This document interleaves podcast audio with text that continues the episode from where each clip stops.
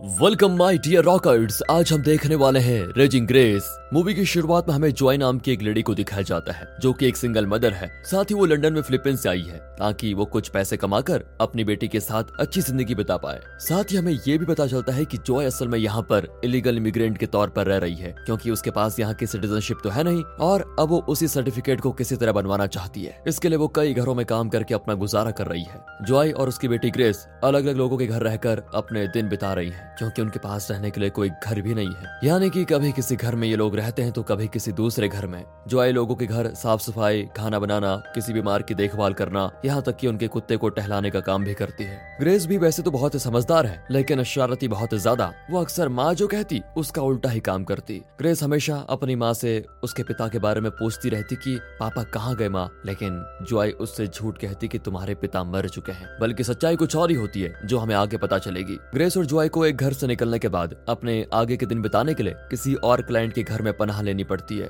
जो कि घर पर नहीं आता। इसी दौरान जॉय एक आदमी से मिलती है, जो कि ग्रेस से कहता है, अगर तुम्हें सिटीजनशिप सर्टिफिकेट बनवाना है तो तुम्हें अगले मंथ की लास्ट तक पूरे पैसे देने होंगे। तभी कुछ हो पाएगा। फिर इसके बाद जॉय के पास उसके एक दोस्त का फ़ोन आता है, जो जॉय से कहता है कि, कल मुझे कुछ ज़रूरी काम है। क्या तुम मेरी जगह मेरे क्लाइंट मिस्टर गैरेट को देख कर आओगी? क्योंकि उनके एक दोस्त ने मुझे ये करने को कहा था। वो इसीलिए क्योंकि उन्होंने मिस्टर गैरेट को काफ़ी दिनों से देखा नहीं था। तुम्हें बस उनको जाकर देखना है और कुछ नहीं करना है। जॉय इसके लिए मान जाती है। फिर वो अगले दिन शहर से दूर एक बड़े से घर में पहुँचती है, जहाँ कोई भी नहीं होता। वो कई बार मिस्टर गैरेट को आवाज़ देते हुए अंदर जाती है, लेकिन कोई बोलता ही नहीं। फिर वो पहुँचती है मिस्टर गैरेट के कमरे में, जो की कोमा में पड़े हुए हैं। उन्हें इस हालत में देखकर जॉय अपनी फिलिपिनी भाषा में उनके लिए प्रेयर्स करने लग जाती है, जो की अचानक से जॉय का हाथ पकड़ लेते हैं, जिससे वो बहुत ज़्यादा डर गई थी। लेकिन फिर खुद को संभालती है और तभी वहाँ पर जॉय किसी के आने की आवाज़ को सुनती है। वो जल्दी से छिपने की कोशिश करती है, क्योंकि अगर किसी ने उसको देख लिया और ये पता चल गया कि जॉय अपने दोस्त की जगह पर यहाँ पर आई हुई है तो वो मुसीबत में पड़ सकती है। एक तो ऐसे ही वो इस देश में लीगल इमिग्रेंट के तौर पर रह रही है। ऊपर से अगर कुछ ऐसा हो गया तो और मुसीबत पड़ जाएगी।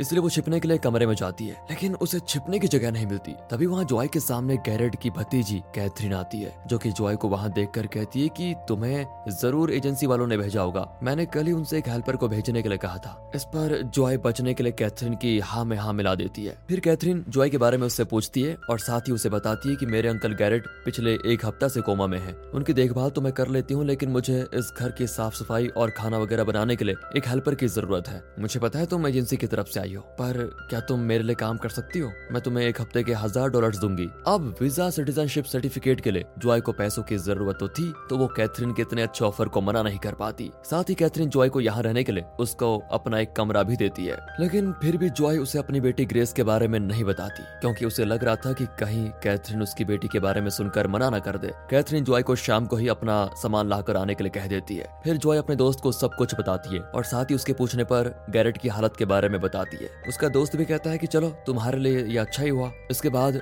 जॉय ग्रेस और अपने सामान को लेने जाती है, जहाँ वो ग्रेस को समझाती है की तुम्हें वहाँ छिप कर रहना होगा। जल्द ही मुझे सिटीजनशिप मिल जाएगी और फिर हम आज़ादी से रह पाएँगे। ग्रेस भी उसकी बात मान जाती है। जॉय फिर ग्रेस को एक बड़े से बैग में छिपाकर कैथरीन के घर पर पहुँचती है, जहाँ कैथरीन जॉय को पहले चाय ऑफ़र करती है। जॉय तो उसको एक बार में ही पी जाती है, क्योंकि उसने ग्रेस को बैग में छोड़ा हुआ था, जो कि दम घुटने में मर भी सकती थी। इसलिए जल्दी से जॉय उस बैग को लेकर अपने कमरे में जाती है और ग्रेस को बाहर निकालती है, जो की ठीक ठाक थी। अब जॉय ग्रेस से कहती है कि याद रखना, तुम्हें इस लेडी की नज़रों में बिल्कुल नहीं आना है। तभी वहाँ पर फिर से कैथरीन आ जाती है, जिसे देखकर ग्रेस बैग के अंदर जल्दी से छिप जाती है। असल में कैथरीन को, जॉय को देखते पता चल गया था कि वो एक फिलिपिनो है। वो जॉय से कहती है कि काम करो, तुम आज आराम करो, कल से काम कर लेना। इतना कहकर वो चली जाती है। जिसके जाने के बाद जॉय ग्रेस को इस कमरे में मौजूद एक क्लोजेट दिखाती है और कहती है, तुम्हें इसके अंदर ही रहना होगा, ताकि कोई अचानक से यहाँ भी आ जाए तो तुम्हें देख ना पाए। और चिंता न करो, हमें यहाँ छह हफ्तों से ज़्यादा नहीं रहना है बस। अगले दिन कैथरीन जॉय को पूरा घर दिखाने के साथ घर का काम भी समझाती है और कहती है कि, तुम अंकल की चिंता ना करना, मैंने उन्हें दवा दे दी है, मुझे किसी काम से बाहर जाना है। तब तक तुम घर वगैरह साफ़ कर दो। इतना कहकर वो चली जाती है। इसके बाद जॉय अपने काम पर लग जाती है। वो पूरे घर की अच्छे से साफ़ सफ़ाई करती है। इसी बीच उसे मिलती है एक चिट्ठी। जॉय उस चिट्ठी को पढ़ी रही होती है कि तभी ग्रेस उसे आकर डरा देती है। अब जॉय और ग्रेस बातें कर ही रहे थे, तभी वहाँ कैथरीन वापस आ जाती है और ग्रेस जल्दी से छिपने की कोशिश करती है। पर कैथरीन घर को चमकता हुआ देखकर काफ़ी खुश भी होती है। साथ ही जल्दी जल्दी जॉय कैथरीन को अपनी बातों में उलझाने की कोशिश करती है ताकि ग्रेस जल्दी से छिप जाए। यहाँ बड़ी मुश्किल से जॉय ने ग्रेस को छिपा दिया था। पर ग्रेस कहाँ मानने वाली थी? वो गैरेट के पास पहुँच जाती है, जहाँ जॉय आकर उसे कहती है कि, अरे, मैंने तुम्हें अंदर रहने को कहा था ना? तभी कैथरीन जॉय को आवाज़ देती है और जॉय ग्रेस को गैरेट के बेड के नीचे छिपाकर तुरंत बाहर जाती है। पर अभी मुसीबत टली नहीं है, क्योंकि फिर उसी कमरे में कैथरीन गैरेट को दोपहर की गोलियाँ खिलाने के लिए पहुँच जाती है और वहीं ग्रेस भी छुपी हुई है। एक गोली नीचे गिर जाती है, जिसे ग्रेस कैथरीन के उठाने के पहले देख लेती है। फ़िलहाल कैथरीन गैरेट को दवा खिलाकर चली जाती है और एक बार फिर से ग्रेस बाल बाल बच जाती है। तभी ग्रेस जॉय से कहती है कि कैथरीन तो गैरेट को नींद की गोलियाँ दे रही है। जॉय उससे पूछती है कि अच्छा तुम्हें कैसे पता कि वो नींद की गोली थी। इस पर ग्रेस कहती है कि एक बार जब आपने मुझे मेरी विटामिन की गोली लेने के लिए भेजा तो मैं गलती से नींद की गोलियाँ लेकर आ गई थी। और ऐसी गोली मैंने वहाँ पर भी देखी थी। इस पर जॉय कहती है कि हो सकता है उसकी बनावट वैसी हो, लेकिन एक जैसी दिखने वाली दवा हमेशा एक नहीं होती। इस बात को लेकर ग्रेस जॉय से गुस्सा ही हो जाती है, क्योंकि उसे शक है कि कैथरीन एक बुरी इंसान हो सकती है। अब जब रात को सभी सो जाते हैं तो ग्रेस कुछ खाने की चीज़ ढूँढने के लिए पूरे घर में घूमने लगती है। वहाँ अचानक से उसके सामने कैथरीन पड़ जाती है। ओ ये क्या? वो देखती है कि कैथरीन तो स्लीप वॉकिंग कर रही है, यानी वो नींद में चल रही है। यहाँ ग्रेस चुपचाप कैथरीन का पीछा करती है। जिस दौरान वो देखती है कि कैथरीन स्टोर रूम की तरफ़ जा रही है, वहाँ वो छिपकर कैथरीन का पीछा करती है। यहाँ कैथरीन एक पर्दे को हटाती है, जिसके पीछे एक ग्लास के बड़े से केस में किसी औरत की लाश रखी हुई है, जिसे देख कर क्रेस डर जाती है। पर वो वहीं छुपी हुई थी। साथ ही कैथरीन नींद में ये भी कहती है कि मैं इस घर को जला दूँगी। अगली सुबह ज्वाई देखती है कि कैथरीन का मूड कुछ अच्छा नहीं है। उसे प्रॉपर्टी के किसी मैटर के सिलसिले में एक वकील से मिलने जाना है, जिसके लिए उसे कुछ दिन लगेंगे। इसलिए कैथरीन जॉय से कहती है कि मैं कुछ दिनों के लिए यहाँ नहीं रहूँगी। तो मेरी जगह तुम्हें गैरेट को दवा देनी होगी। वो ज्वाई से गैरेट को दवा दिलवाती है। अब यहाँ ज्वाई देखती है की कैथरीन ज़बरदस्ती गैरेट को दवा लेने के लिए मजबूर कर रही है। वो ये भी दिखाती है की कैसे दवा के लेने तक गैरेट के मुँह को बंद रखना है। जो बात ज्वाई को अच्छी नहीं लगती। फ़िलहाल कैथरीन जाने से पहले इस हफ़्ते के पैसे ज्वाई को देकर चली जाती है। अब उसके जाने के बाद जॉय देखती है की ग्रेस सही कह रही थी। कैथरीन गैरेट को नींद की ही गोलियाँ दे रही थी। इसी बीच ग्रेस जॉय से वो बताने की कोशिश करती है जो उसने पिछली रात को देखा था। पर जॉय उसकी बात नहीं सुनती, क्योंकि उसे अभी कुछ याद आ गया है। इसलिए वो भी ग्रेस को ठीक से रहने के लिए बोलकर बाहर चली जाती है। दरअसल जॉय पहले एक नर्स रह चुकी है और उसने ऐसा केयर टेकर कहीं पर जॉब भी की थी, जहाँ उसे कुछ दवाओं और उनके असर के बारे में जानने को मिला। वहाँ वो एक बूढ़े आदमी की देखभाल करती थी, जिसे ट्रीट करते हुए जॉय को थोड़ा एक्सपीरियंस हो चुका है। अब क्योंकि वो दिल की तो अच्छी है तो वो वापस आकर गैरेट के लिए कुछ दवाइयाँ बनाती है। उसने गैरेट की सभी दवाइयाँ बदल दी होती है। फिर धीरे धीरे जुआई की देखभाल से गैरेट सही हो जाता है। वो उठते ही किसी ग्लोरिया का नाम ले रहा था, जिसे देखकर जॉय उसे अपने बारे में बताती है और कहती है कि मुझे आपकी भतीजी ने काम पर रखा है। कैरेट कहता है, मेरी कोई भतीजी नहीं है। फ़िलहाल कैथरीन यहाँ पर नहीं है तो जॉय गैरेट का ख्याल रखने लग जाती है, और गैरेट की ग्रेस से भी अच्छी दोस्ती हो जाती है।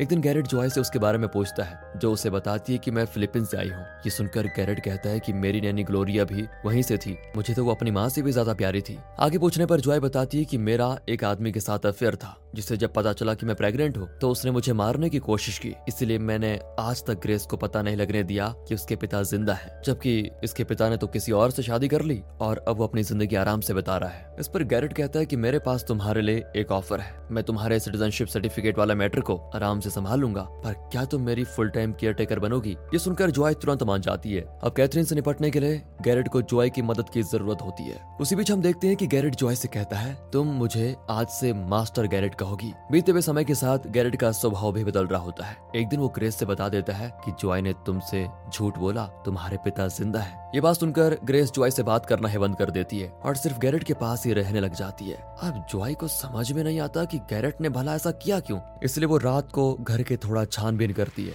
जिस दौरान उसे ग्लोरिया के कुछ लेटर्स मिलते हैं। जो कि उसने अपने घर वालों और अपनी बेटी के लिए लिखे थे। इन लेटर्स के ज़रिए जॉय को पता चलता है कि ग्लोरिया असल में गैरेट की नैनी थी, जिसे गैरेट बहुत प्यार करता था। लेकिन वो जब अपने परिवार को लेटर्स लिखती थी तो उसे गैरेट का परिवार पोस्ट ही नहीं करने देता था। इसलिए ग्लोरिया अपने परिवार और फिर अपनी बेटी से दूर होती गई। अब जैसा की अंग्रेज़ों की आदत होती है, उन्होंने इस तरह ग्लोरिया को अपना गुलाम बना के रख दिया। ये सारी बातें जानकर जॉय ग्लोरिया के लिए काफ़ी दुखी होती है। फ़िलहाल अगले दिन हम देखते हैं कि कैथरीन वापस आ गई है। वो घर में हर तरफ़ जॉय को ढूंढती है। पर वो उसे नहीं मिलती। फिर वो देखती है कि चाय पक रही है, इसलिए वो उसे पी लेती है। मगर पीते ही उसे बाहर थूक देती है, क्योंकि ग्रेस ने उसमें कुछ मिलाया था। फिर वो नहाने जाती है तो इसके लिए ग्रेस ने बॉडी वॉश और हेयर वॉश में भी कुछ मिला दिया था। जिसे लगाते ही कैथरीन के चेहरे पर बड़े बड़े धब्बे आने लग जाते हैं। और ये सब कुछ ग्रेस ने गैरेट के इशारे पर किया था। फिर जब कैथरीन नीचे आती है तो वो देखती है की वहाँ पर जॉय और गैरेट साथ में खड़े हैं। गैरेट को सही सलामत देखकर कैथरीन तो दंग रह जाती है। फिर गैरेट और कैथरीन के बीच बातें होने लगती है। कैथरीन गैरेट से हँसते हुए कहती है कि, अब मैं तुम्हें इस घर से धक्के मार कर निकाल सकती हूँ। मैंने पैसे खिलवा कर तुम्हारा सब कुछ अपने नाम करवा दिया है, जो कि मेरा ही था। लेकिन तुमने बहुत ही चालाकी से मुझसे वो पेपर साइन करवाए, जिसके तहत मेरे पिता की मौत के बाद मेरी माँ को ट्रीटमेंट के लिए पागल खाने भेज दिया, जहाँ उन्होंने अपनी जान दे दी। इस पर गैरेट भी हँसते हुए कहता है कि तुमने मुझे कोमा में रखकर धीरे धीरे मारने के लिए छोड़ दिया। पर देख, आज मैं सही सलामत हूँ, और रही बात तुम्हारी प्रॉपर्टी की तो मैंने जो कागज़ तुमसे साइन करवाए थे, उसमें प्रॉपर्टी के कागज़ भी थे तो ये सब तो पहले से मेरे नाम है। बाकी रही बात तुम्हारी तो मैं तुम्हें नहीं निकालूँगा, तुम यहीं रह सकती हो। मतलब कि कैथरीन गैरेट से अपनी प्रॉपर्टी वापस लेने की सोच रही थी, पर अब वो कुछ नहीं कर सकती, इसलिए वो कुछ भी नहीं कहती। लेकिन रात को कैथरीन जॉय से बताती है कि वो आदमी तुम्हें हमेशा के लिए यहाँ पर रख लेगा। तुम कभी आज़ाद नहीं हो पाओगी। यहाँ फिर वो जॉय को ग्लोरिया की बॉडी दिखाती है, जिसने जब आखिरकार भागने की कोशिश की तो कैरेट ने उसे मारकर इस ग्लास बॉक्स में बंद करके रख दिया। यही हस्त्र अब तुम्हारा भी होगा।